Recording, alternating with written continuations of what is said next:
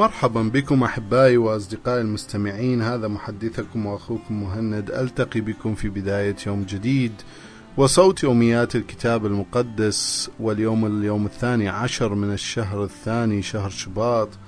أصلي أن تكونوا متابعين ومتواصلين معي في هذه الرحلة لنتعلم ونعرف كلمة الله ونسمع كلمة الله على شكل يومي.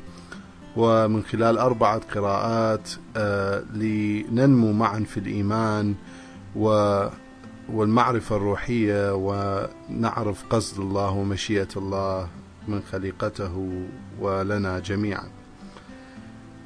القراءات المعدة لهذا اليوم وبالتسلسل وإكمالا لقراءات يوم أمس القراءة الأولى أبدأ معكم من العهد القديم ولا نزال في كتاب الخروج. قراءة اليوم ستكون من بداية الإصحاح الرابع والثلاثون وإلى نهاية العدد التاسع من الإصحاح الخامس والثلاثون فتابعوا معي القراءة. ثم قال الرب لموسى انحت لك لوحين من حجر مثل اللوحين الأولين فأكتب أنا عليهما الكلمات التي دونتها على اللوحين الأولين اللذين كسرتهما وتأهب في الصباح ثم أصعد إلى جبل سيناء وامثل أمامي هناك على قمة الجبل, على قمة الجبل. ولا يصعد معك أحد ولا يشاهد على الجبل إنسان ولا ترعى الغنم أيضا والبقر باتجاه هذا الجبل. فنحت موسى لوحين من حجر مماثلين للأولين, للأولين. وبكر في الصباح وصعد إلى جبل سيناء حسب أمر الرب. فنزل بهيئة سحاب ووقف معه هناك حيث حيث أعلن عفوا حيث أعلن له اسمه الرب. وعبر من أمام موسى مناديا أنا الرب. الرب إله رؤوف رحيم بطيء الغضب وكثير الإحسان والوفاء. أدخر الإحسان وأغفر الإثم والمعصية والمعصية والخطيئة ولكني لا أعفي المذنب من العقاب بل أفتقد إثم الآباء في الأبناء والأحفاد حتى الجيل الرابع. فخر موسى في الحال وسجد وقال إن حظيت برضاك أيها السيد فليرافقنا الرب في مسيرنا.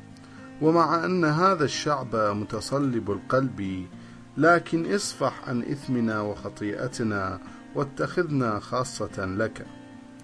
فأجاب الرب ها أنا أبرم معك ميثاقا فأجري أمام الجميع فأجري أمام جميع شعبك معجزات لم يجر مثيلها في جميع أمم الأرض كلها. فيشهد الشعب الذي تقيم في وسطه الفعل المهول الذي أصنعه من أجلك. ولكن أطع ما أوصيتك اليوم به. ها أنا طارد من أمامك الأموريين والكنعانيين والحثيين والفرزيين والحويين واليبوسيين. إياك أن تعقد معاهدة, معاهدة مع سكان الأرض التي أنت ماض إليها. لئلا يكونوا شركا لكم. بل اهدموا مذابحهم واكسروا أنصابهم واقطعوا أشجارهم المقدسة. إياكم أن تعبدوا إلها آخر غيري لأن الرب اسمه غيور جدا. إياكم أن تعقدوا معاهدة مع سكان الأرض لأنهم حين يعبدون آلهتهم مشركين ويذبحون لهم يدع يدعونكم فتأكلون من ذبيحتهم. وتزوجون بنيكم من بناتهم فيجعلن بنيكم يغوون أيضا بعبادة آلهتهن. إياك أن تصنع آلهة مزبوكة احتفلوا بعيد الفطير فتأكلون فطيرا سبعة أيام كما أمرتكم في شهر أبيبا أي شهر آذار وهو الشهر الأول من السنة العبرية. لأنكم في هذا الشهر خرجتم من مصر. كل بكر ذكر هو لي وكذلك كل بكر من ماشيتك من الثيران والخرفان والماعز. أما بكر الحمار فتفديه بحمل وإلا, وإلا تدق عنقه. كل ابن كل ابن بكر لك تفديه بحمل لا تمثل أمامي بأيد فارغة. في ستة أيام تعمل وفي اليوم السابع تستريح. حتى لو كان ذلك في مواسم الفلاحة والحصاد. احتفلوا أيضا بعيد, بعيد الأسابيع في أول حصاد القمح وبعيد الجمع في آخر السنة. على جميع الذكور أن يمثلوا, يمثلوا ثلاث مرات في السنة أمام السيد الرب إله إسرائيل. ها أنا أطرد الأمم من أمامكم وأوسع, حدودكم ولن يطمع أحد في أرضكم حين تصعدون للمثول أمام الرب إلهكم ثلاث مرات في السنة. لا تقرب دم ذبيحة من مع عجين مختمر ولا تترك شيئا من ذبيحة الفصح إلى اليوم التالي. تحضر إلى بيت الرب إلهك باكورة ثمار أرضك ولا تطبخ جديا بلبن أمه. واستطرد, واستطرد الرب دون هذه الكلمات لأنني طبقا لنصها أبرمت معك ومع إسرائيل ميثاقا. ومكث موسى في حضرة الرب أربعين يوما وأربعين ليلة لم يأكل فيها خبزا ولم يشرب ماء. فدون على اللوحين كلمات العهد أي الوصايا العشرة. وعندما انحدر من جبل سيناء حاملا بيديه لوحي الشهادة لم يكن يدري أن وجهه كان يلمع لأنه كان يتحدث مع الله. وحين شاهد هارون وبنو إسرائيل موسى كان وجهه لامعا فخافوا أن يقتربوا منه. فدعاهم موسى فرجع إليه هارون ورؤساء الشعب فخاطبهم وما لبث أن اقترب منه جميع بني إسرائيل فتلا عليهم كل الوصايا التي أملاها الرب في جبل سيناء وعندما أنهى موسى حديثه معهم وضع على وجهه برقعا كان يخلق يخلق يخلعه عند مثوله أمام الرب ليتحادث معه إلى أن ينصرف من لدنه ثم يخرج ليخاطب بني إسرائيل بما أوصاه. فإذا عاين بنو إسرائيل لمعانا في جلد وجه موسى كان يرد البرقع إلى حين دخوله إلى الخيمة للتحدث مع الرب فيرفعه. وعقد موسى اجتماعا لكل شعب إسرائيل وقال لهم هذه هي الأمور التي أوصى الرب أن تطيعوها. ستة أيام تنصرفون فيها إلى أعمالكم. أما السابع فيكون يوم راحة لكم مقدسا لعبادة الرب. كل من يقوم فيه بأي عمل يقتل. لا توقدوا نارا في بيوتكم في يوم السبت. ثم قال موسى لكل شعب إسرائيل هذا هو أمر الرب هاتوا مما لديكم تقدمة للرب كل من هو سخي النفس فليتبرع بتقدمة للرب ذهبا وفضة ونحاسا وأقمشة زرقاء وبنفسجية وحمراء ومنسوجات كتانية ومن شعر المعزة وجلود كباش وجلود دلفين وخشب الصنط وزيتا للإنارة وأطيابا لدهن المسحة وللبخور العطر وحجارة جزع وحجارة كريمة لترصيع الرداء والصدرة. آمين. أحبائي المستمعين هذه كانت القراءة اليوم من العهد القديم من كتاب الخروج. قرأت لكم عن لوحا الشريعة الجديدان وعن التجلي الإلهي وعن عهد ووصايا وتحذيرات للشعب وعن طريق آه، النبي موسى آه، من الرب وشرائع الأعياد المعينة وعن كل هذه التفاصيل والأحداث التي كانت آه، بداية تهيئة شعب إسرائيل ليكونوا شعبا مخصصا لله لعبادته وشعبا يسلك حسب وصاياه وحسب شريعته. أنتقل بكم الآن إلى القراءة الثانية اليوم من العهد الجديد. قراءة اليوم من الإنجيل من إنجيل متى من الإصحاح السابع والعشرون بداية العدد الخامس عشر وإلى نهاية العدد ال من بداية العدد الخامس عشر وإلى نهاية العدد الرابع والثلاثون فتابعوا القراءة. وكان من عادة الحاكم في كل عيد أن يطلق لجمهور الشعب أي سجين يريدونه. وكان عندهم وقتئذ سجين مشهور اسمه باراباس ففيما هم مجتمعون سألهم بيلاطس من تريدون أن أطلق لكم؟ باراباس أم يسوع الذي يدعى المسيح.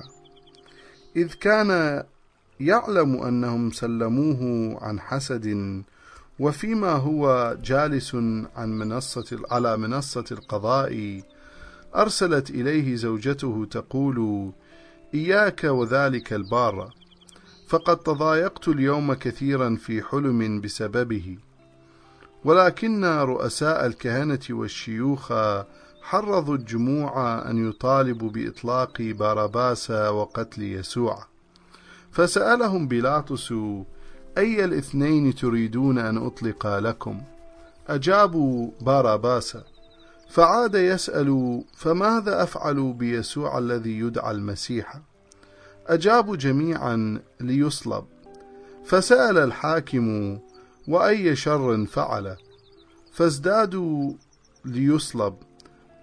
فازدادوا صراخا ليصلب فلما رأى بيلاطس أنه لا فائدة وإن فتنة تكاد تنشب بالأحرى أخذ ماء وغسل يديه أمام الجمع وقال أنا بريء من دم هذا البار فانظروا أنتم في الأمر. فأجاب الشعب بأجمعه ليكن دمه علينا وعلى أولادنا.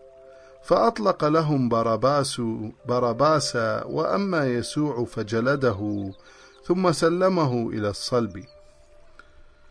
فاقتاد جنود الحاكم يسوع إلى دار الحكومة وجمعوا عليه جنود الكتيبة كلها فجردوه من ثيابه وألبسوه رداء قرمزيا وجلد وجدلوا أكليلا من شوك وضعوه على رأسه ووضعوا قصبة في يده اليمنى وركعوا أمامه يسخرون منه وهم يقولون سلام يا ملك اليهود. وبصقوا عليه وأخذوا القصبة منه وضربوه بها على رأسه وبعدما أوسعوه سخرية نزعوا عنه الرداء وألبسوه ثيابه وساقوه إلى الصلب. وبينما كان الجنود يسوقونه إلى الصلب وجدوا رجلا من القيروان اسمه سمعان فسخروه أن يحمل عنه الصليب. ولما وصلوا إلى المكان المعروف بالجلجثة وهو الذي يدعى مكان الجمجمة أعطوا يسوع خمرا ممزوجة بمرارة ليشرب فلما ذاقها فلما ذاقها رفض أن يشربها. آمين. أحبائي المستمعين هذه كانت القراءة اليوم من إنجيل متى من العهد الجديد وقرأت لكم عن عن تفاصيل الحكم على يسوع وكيف تم الحكم عليه بالموت وكيف استهزأ الجنود من يسوع وكيف اقتادوه إلى الصلب؟ ليتم كل ما جاء في النبوءات عن صلب يسوع وإنه سيكون الكفارة كفارة الخطايا آه، وإنه حمل حمل الله الذي يرفع خطية العالم لأنه كان بارا بدون أي خطيئة. وإنه كان ثمن خطايانا جميعا. أنتقل بكم الآن إلى القراءة من كتاب المزامير فتابعوا معي. قراءة اليوم من كتاب المزامير ستكون من المزمور الثالث والثلاثون بداية العدد الثاني عشر وإلى نهاية المزمور. طوبى للأمة التي الرب إلهها وللشعب الذي اختاره ميراثا له. ينظر الرب من السماوات فيرى بني البشر أجمعين ومن مقام سكناه يراقب جميع سكان الأرض فهو جابل قلوبهم جميعا والعليم بكل أعمالهم. لا يخلص الملك بالجيش العظيم ولا الجبار بشدة القوة. باطلا يرجو النصر من يتكل على الخيل فإنها لا تنجي رغم قوتها. هو ذا عين الرب على خائفيه المتكلين على رحمته لينقذ نفوسهم من الموت ويستحييهم في المجاعة. أنفسنا تنتظر الرب عوننا وترسنا هو. به تفرح قلوبنا لأننا على اسمه القدوس توكلنا لتكن يا رب رحمتك علينا بمقتضى رجاءنا فيك. آمين. أحبائي المستمعين هذه كانت قراءة المزمور آه، الثالث والثلاثون. أنتقل بكم الآن إلى القراءة من كتاب الأمثال. قراءة اليوم من كتاب الأمثال ستكون من أمثال الإصحاح التاسع من بداية الإصحاح إلى نهاية العدد السادس فتابعوا معي. الحكمة شيدت بيتها ونحتت أعمدتها السبعة. ذبحت ذبائحها ومزجت خمرها وأعدت مأدبتها. أرسلت جواريها لينادين من أعلى مشارف المدينة قائلات كل من هو ساذج فليمل إلى هنا. وتدعو كل غبي قائلة تعالوا كلوا من خبزي واشربوا من الخمر التي مزجت. انبذوا الجهالة فتحيوا واسلكوا سبيل الفهم. آمين. أحبائي وأصدقائي المستمعين وبهذه القراءة أكون قد وصلت إلى نهاية قراءات اليوم. أرجو أنها كانت نعمة وبركة لكم جميعا وإلى أن ألتقي بكم في قراءة جديدة اليوم. غد أترككم بسلام الرب.